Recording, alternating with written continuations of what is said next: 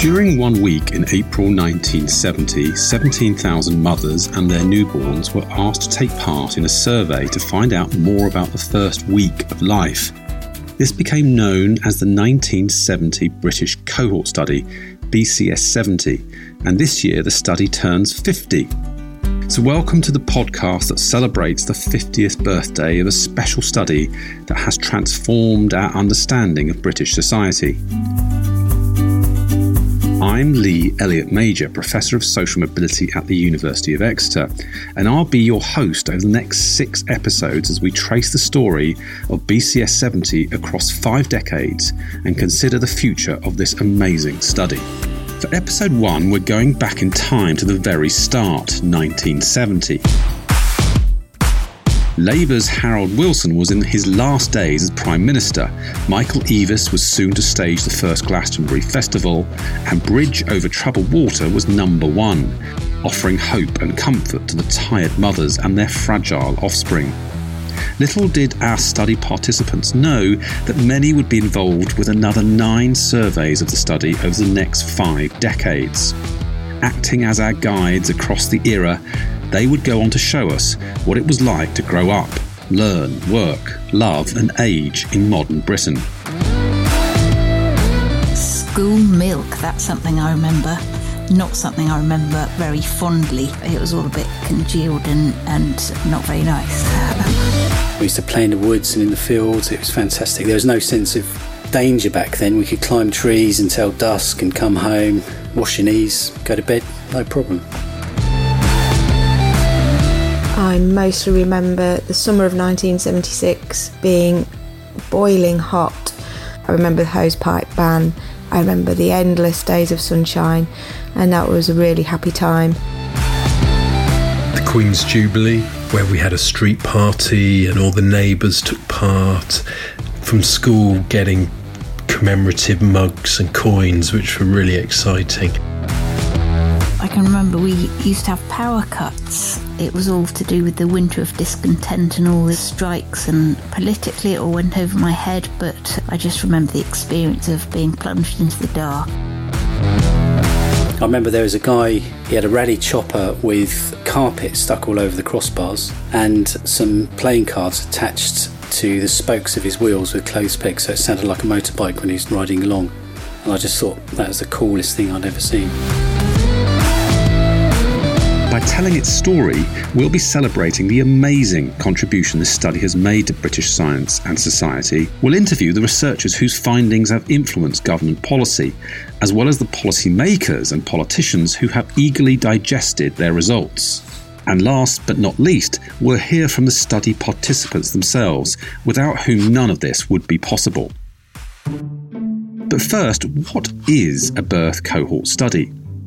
Well, it's a study that follows people at key stages across their lives, providing unique evidence on how they develop from infancy into childhood and adult life.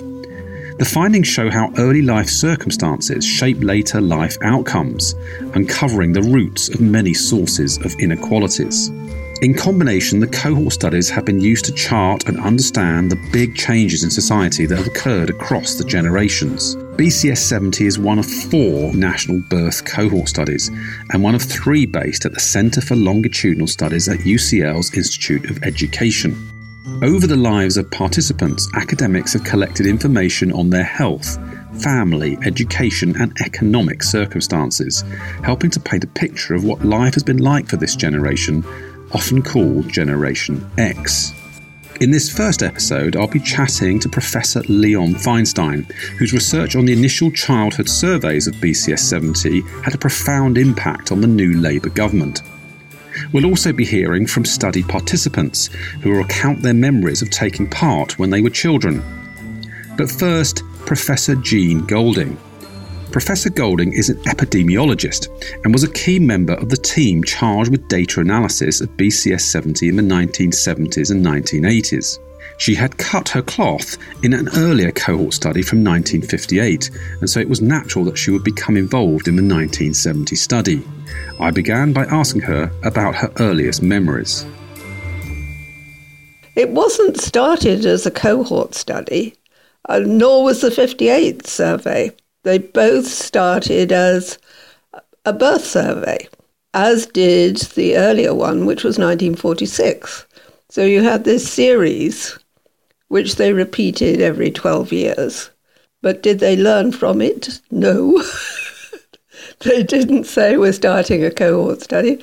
They said we're doing a birth survey, which in retrospect was probably a good idea. I don't think they planned it to be a good idea, but once you say we're doing a cohort study, people look at the amount that that's going to cost and back away. So 1970 uh, was a birth survey built on the 1958 plan.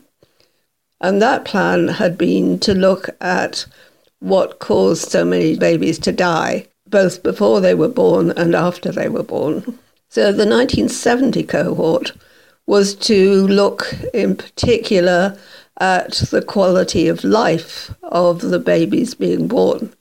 They knew that the death rate had gone down, but what they didn't know was how healthy the newborn babies were and what could be done to ameliorate any problems. And, and to clarify, so the 1970 birth study originally was to explore some some further details about early development that we hadn't looked at in the 58 cohort. Yes. It didn't get very far in that sort of sense. It got much more exciting when the children were five, and that's when Neville Butler decided to follow them up. But that was the first time that anybody had thought we should follow this cohort. And you worked with Neville Butler, did you? Because that's quite a name now. Yes, I did. It was quite a name then.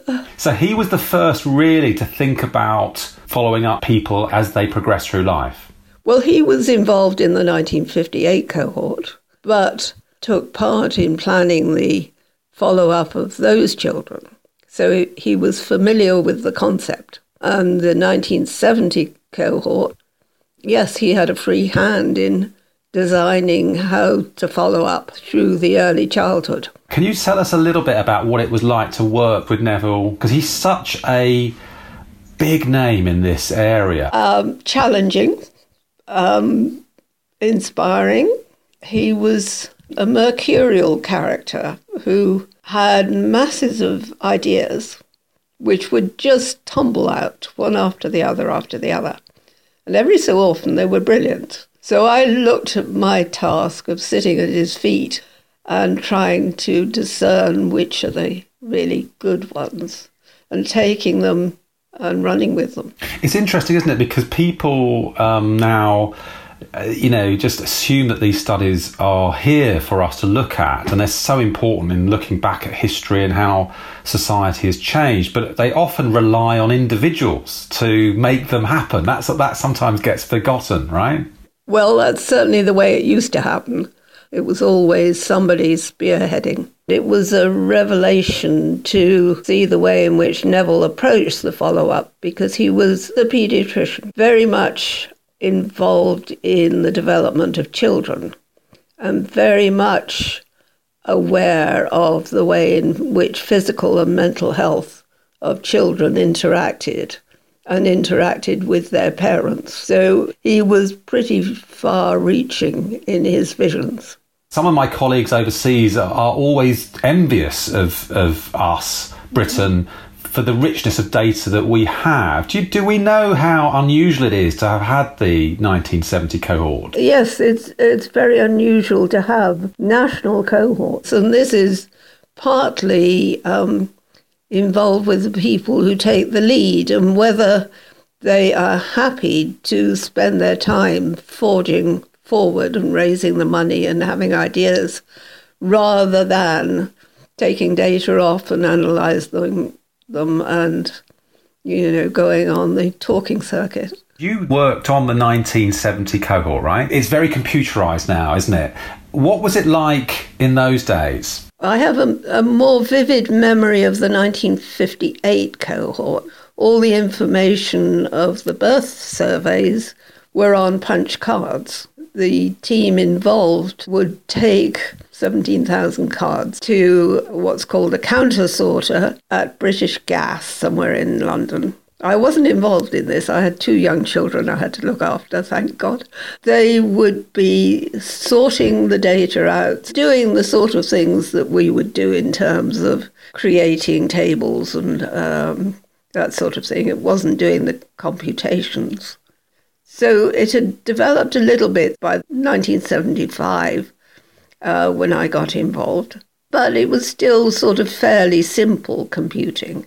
It was, nevertheless, computing using proper computers. But I have always felt that it was important to get to know the information in a lot of detail rather than just press a button and write down the answer. I guess one of the beauties of the coastline is not only the longevity, but it's the multidisciplinarity of them as well. Yes, that's really incredibly important. I mean, very obvious once you start thinking about it. But other cohort studies you see in different countries tend to be focused on, on very specific things. So you get asthma cohorts or cohorts to look at what has happened that involves the development of autism, say. But they, A, they still cost a lot, but they can't do other things because that's the way they're designed whereas the multidisciplinary ones are, very important. And the COVID thing, where um, we've all uh, sent out questionnaires straight away, uh, I think is particularly important uh, as an illustration of how looking at all sorts of different things will fit into how you look at COVID. I'm going to talk a little bit about ALSPAC. You were really responsible for starting this, which is amazing. How did your you know experiences with the 1970 cohort help you in establishing that new cohort study? I think it was the most important influence on my way of thinking because uh, of the way in which it tried to marry the medical and the psychological and the social, all sorts of different aspects of the physical environment as well.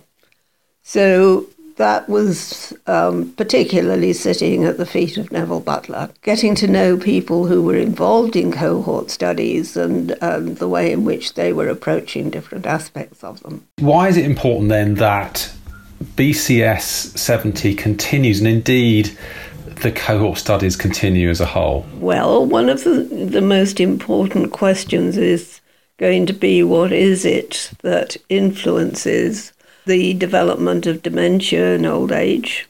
And there's a lot of evidence that what happens early in life may well have an impact on that. So it's going to be a question of having longitudinal studies so that you can look over time, particularly having different cohorts there are different environments that you're exposed to early in life in the different cohorts. So comparing one cohort with another to look at such outcomes is really important. And you're there ready to monitor anything that pops up as a new disease or a new craze or, or whatever. The cohorts are well worth the money spent. Already in the 1970s, BCS 70 was seen as highly significant and a worthwhile investment. But what of the study members? This is Generation X, people born between the late 1960s and the early 1980s. More and more mothers were working, and the divorce rate was rising. This generation is also referred to as the latchkey generation, as they had much more unsupervised time. Throughout this series, we'll be hearing from the study participants, our own Generation Xers who made it all happen. Here's a flavour of their thoughts on their generation. Oh gosh, we're we Generation X? Is that what we're called? Children of the 70s, you know, and then we burst into technology and the you know the difference that that has made and having to keep up with with that and I feel that you know we we've had the benefit of that compared to my parents who are an older generation who, you know, technology is pretty difficult for them. So I think in our lifetime, that's been significant. In some respects, I think Generation X were lucky in lots of respects. I had the opportunity to go to university, so it seems absolutely crazy now that my fees were paid to go to university and I was actually given two and a half thousand pounds to live on. I, there was an opportunity there and I took that opportunity. My generation perhaps didn't realise it at the time how lucky we were to be given the chance to get to university, irrespective of whether you could afford to go or not we're in the midst of this pandemic and what that's going to mean. And, you know, I think that's highly significant for us as well as being part of this study. How has that impacted on us and people of our generation, and how might how we've dealt with it then go on to inform people in the future? But what was happening at that time? What do we know about the early 1970s? Here's what the early results from the birth survey tell us. One in seven participants were born at home. Nine out of ten parents were married when their child was born. 50% of mothers had smoked while pregnant. There were 189 pairs of twins and one set of triplets. The average age of mothers was just 26. The three most common boys' names were Paul, Andrew, and Mark. And the three most common girls' names were Sharon, Joanne, and Sarah.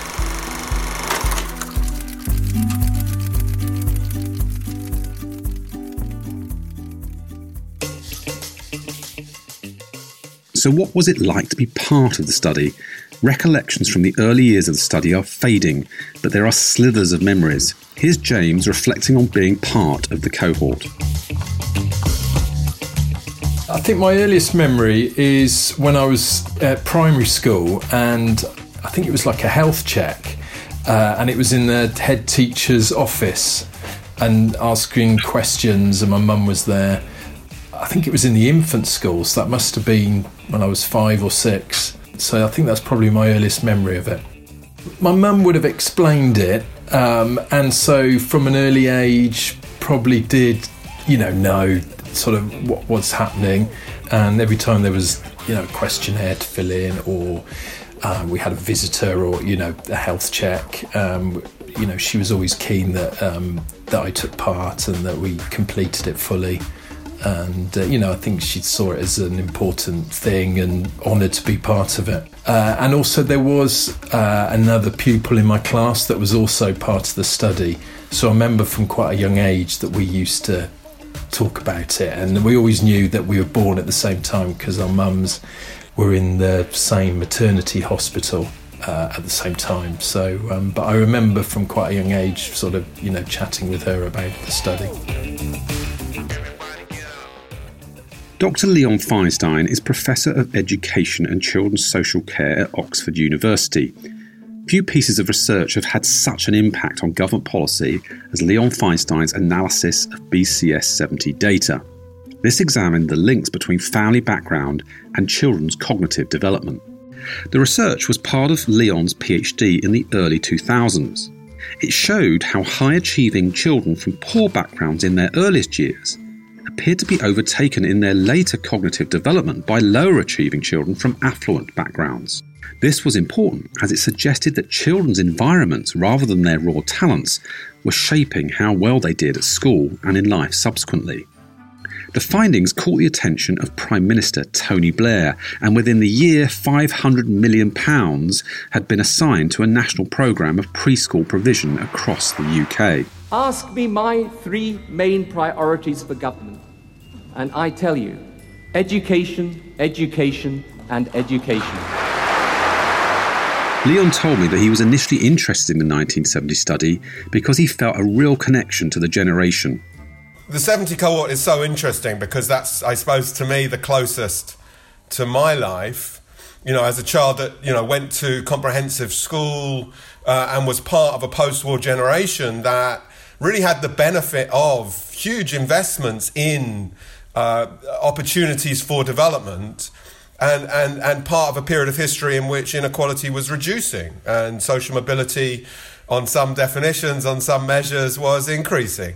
And there was this notion of change, but there was also this very clear sense after you know, uh, long periods of conservative rule, big questions about the degree to which you could really generate social change and the degree to which inequality, social class inequality, particularly in the UK, is is is unchangeable, or whether you can really uh, get at it. And that that was a very interesting question to me. This PhD has been more impactful, certainly in social science, than any other, I would argue, over the last 30 years. Um, you know, never has two lines on a graph had so much impact in terms of stirring debate about inequality and, uh, early uh, childhood development. Can you, for our listeners, explain that curve or the or the crossover line for us, please? So this is a graph from the 1970 cohort study, and we're looking at children at four points in time based on the measures that were in the cohort study, using particularly the, the subsamples of data that were available at, when the children were 22 months old, 42 months old, age 5, and at age 10. So at four points in time from 1970 through to 1980. And then all I really did was take two variables in a sense. The first one was a measure of cognitive development of the children um, at those four points in time. This isn't a measure of cognitive ability per se, this is a measure of relative performance compared to other children at that age. I then, as a second variable, took a measure of social class, essentially the occupation of the the uh, uh, the earners in the household, primarily the fathers in the, in these data. The pattern that you see that was striking and interesting to people was the advantaged kids, the upper class kids who scored poorly at 22 months. Their their scores just continue to rise through the four periods and the uh, the working class kids who scored well early on, their scores declined through the, the period to age 10.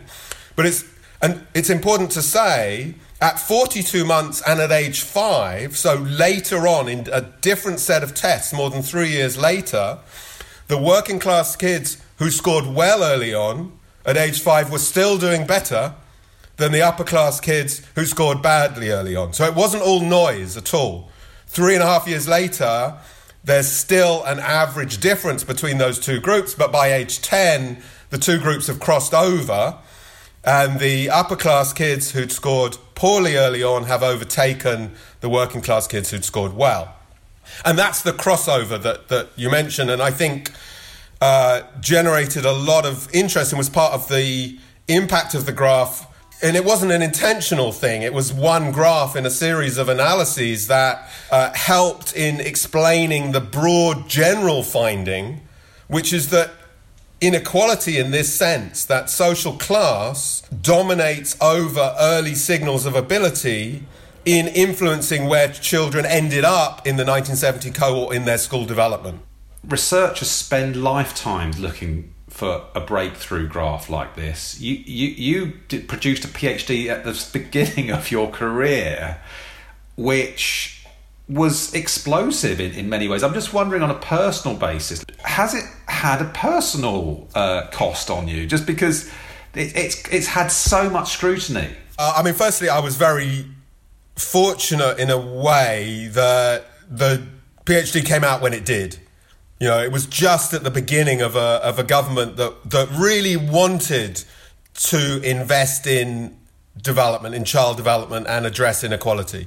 So that the key issues of the graph, I think, really spoke to policymakers at that time. I always dispute the idea that it had impact. It's very hard to say um, what drives decision making. I'm very skeptical about the degree to which single analyses drive decision making. I think it was useful and it helped people focus and it helped people discuss and maybe there was a, an ambition there already that the graph helped kind of uh, symbolize to people, but it didn't drive the interest in development or inequality of, of the new Labour government by any means. And when you look at how the graph was used, often it was to emphasize the importance of the early years. And that was a debate that had been going on within the Labour Party for, for 20, 30 years. Um, so I'm skeptical about impact, but at the same time, I've lived off that graph. I can't complain. Um, you know, I, there were four papers in my PhD. Uh, that was one of them. And you know, it's kind of frustrating that the only thing I've ever done that will ever uh, achieve public debate was that. But but you know, I'm grateful for it. I think the graph did contribute certainly to the wonderful, in many ways, in my view, renaissance in terms of early years uh, funding and policy under the new Labour regime. And, and I remember going to conferences across the world and other countries being really envious about this bold uh, move. So, can you say a little bit about what happened under the Labour government? Because it was a huge thing at the time, wasn't it? The Sure Start centres. Yeah, absolutely. And and I mean, I think every child matters, and and the kind of child poverty coalition would be two central elements of that. And the the new Labour government came in with a with a real and tangible commitment to reduce relative and absolute child poverty and that shaped a lot of policy. Every Child Matters was a rich framework. It wasn't actually just about social mobility, it was also about child protection, of course, and safeguarding. And those two themes came together in, in Every Child Matters as a theoretically rich framework of theory and science to shape policy together with investment so there's this famous crossover, and I think I think the thing about it, as you say, was that what was so compelling about this was that it showed that to some extent social class was trumping, if you if you like, some innate ability, if I can call it. Again, I'm careful with all these terms because they're so loaded. It, it prompted an intellectual debate, didn't it, as, as, as well as the, as, as a policy debate people to this day are still reviewing your graph and interpreting it in different ways. I mean, do you still stand by your findings uh, all this time after the, the original publication? I stand by the graph in the sense that the graph, as figure two of the paper in 2003, uh, describes the data accurately. Um, the all the issues are about interpretation and meaning. That's where all the subtleties are. I regret not complaining about the description of children at, based on a 22 month score as dim or bright. Um, and there was a misinterpre- uh, misinterpretation of the graph that, that I think is a big risk in, in public use of social science uh, and is, is a hard issue that you point to of how do you deal with uncertainty. You, you have a career Lee, of, of, of, of trying to influence policy, and you know how hard this is.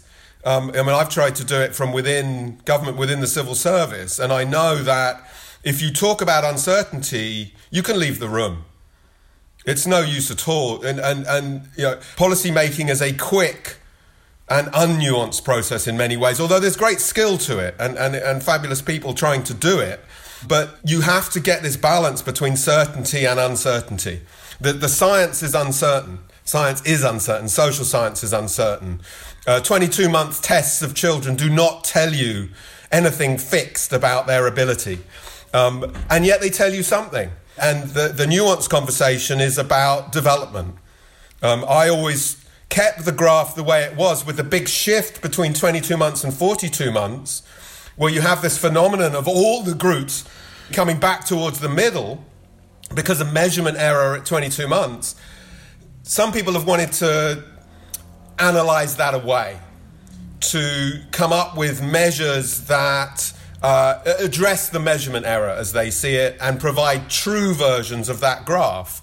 I think that's a mistake for two reasons. Uh, one was it was very useful to, to have the big shift between 22 months and 42 months in the graph because it helped me explain to policymakers about the huge amount of noise in the early scores and to have a conversation about how uh, 22 months and 42 months scores don't tell you innate ability and there's measurement error and all children's scores move about a lot um, and yet if you think about this not about the stories of individual children, but about a picture of society, it's showing you something that is true about the general tendencies in our society. And you have to be able to have both of those conversations. The other reason I think the graph and that research and the cohort studies have so much impact is I think there's something very democratic about letting those data speak. Those data have spoken in a way given a voice to, to the people in the cohort studies to reflect their experience in uh, uh, public and scientific debate. And I think, I think there's a really important democratic function for cohort studies in that way. Um, and so I think there's something quite important about actually reporting uncorrected data. These are the actual scores. The big issue for me probably was what happened in the transition from Labour to coalition and Conservative government. I was a civil servant during the transition, and Sir Peter Riddell, I remember saying in a talk to civil servants that when the government changes, the evidence changes.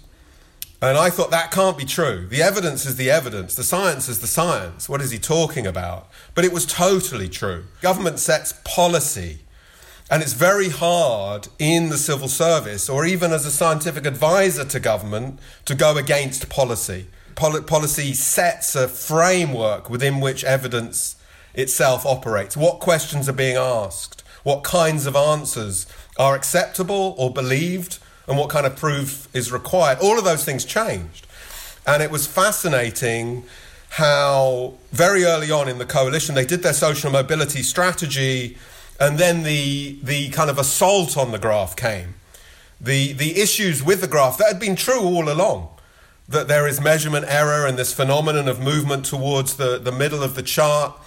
I mean I could talk about why I don't call it regression to the mean, but that might be another topic for another day. So, what do you think the future holds for BCS 70 and the cohort studies? It is shocking we haven't had another birth cohort study.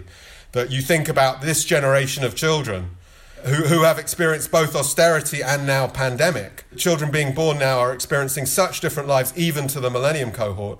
Um, and that we have no data on how those patterns are going to influence uh, structural inequality or the characteristics and experiences uh, of children across the country in a, in a substantive way, I think is a, a shocking uh, indictment of, of this government's commitment to data and evidence about children, and indeed about social policy.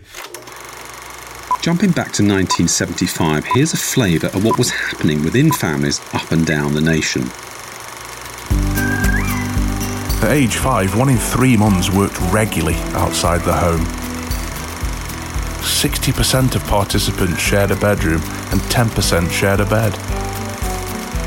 Half had a colour TV and 3 in 5 had a telephone at home. 2 in 5 were read to at home every day. A third of mothers felt children should not talk at the dinner table. Quite a change from these days. Gillian is a member of the 1970 cohort, and she remembers the study when she was aged five. I was quite shy, uh, hiding behind the curtains when the lady came to interview me. So I wouldn't come out from behind the curtains and had to be sort of shamed into coming out. And there were like various little games and tests and things that she was doing. Um, and they sort of shamed me by getting my younger brother to do them. And eventually I was sort of coaxed out from behind the curtains to take part. But yeah, I was quite nervous.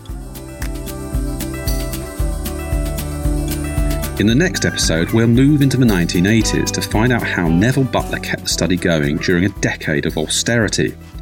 We'll learn about the benefits of reading for pleasure for children's English and math skills We'll also ask study participants about their teenage years and find out what it was like sharing their 19th birthday with 4,000 other people at Alton Towers. See you next week.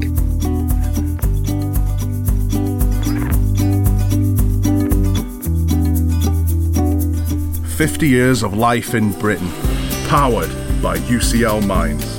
I hope you subscribe to join the celebration.